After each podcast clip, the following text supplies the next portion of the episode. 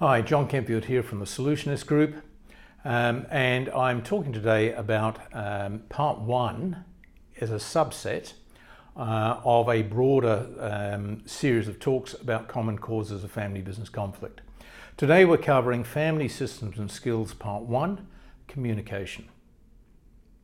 Now, if I were to ask you whether you've had experience of a relationship breakdown, and whether uh, either uh, as an advisor or an observer or of your own. And I would then to ask you, what was the primary cause? I suspect eight or nine out of 10 would say communication breakdown. Because that is the standard response, and I have it all the time. I don't think that's right. I don't think the failure of communication is the cause of the problem.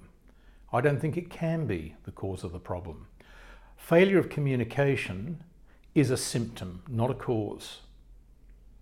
If you want to understand the cause of the problem, the relationship breakdown, and the reason why communication has stopped flowing, we need to go behind the communication issue itself and we need to look at what is going on in this relationship or what is not going on.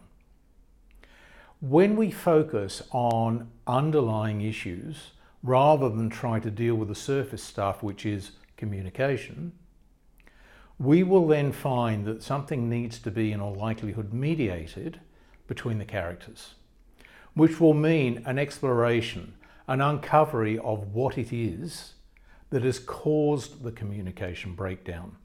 And that will almost certainly go into relationship issues it will go into factual or perceived actions or lack of actions, and they may be recent or they may be in the very distant path or anywhere in between.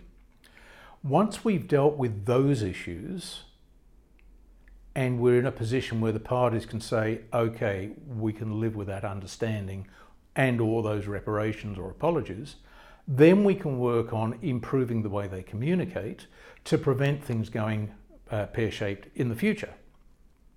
But if we try to do the skills before we've dealt with the understanding, we'll be dealing with the symptoms, not the cause, and almost certainly whatever improvements we try to get in communication skills will be blown out of the water by another issue that will emerge very soon afterwards, which derails the communication all over again. So the solution in this particular case is to uncover the cause of the communication breakdown, which will probably lie in some form of relationship uh, flaws or events uh, or perceptions.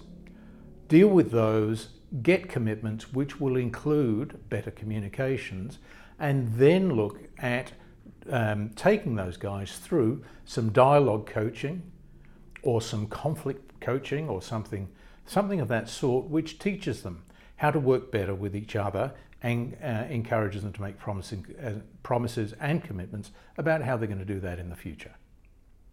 If you found this talk useful, please like, please share, and please come back for more. There are four more in this particular subpart of the series.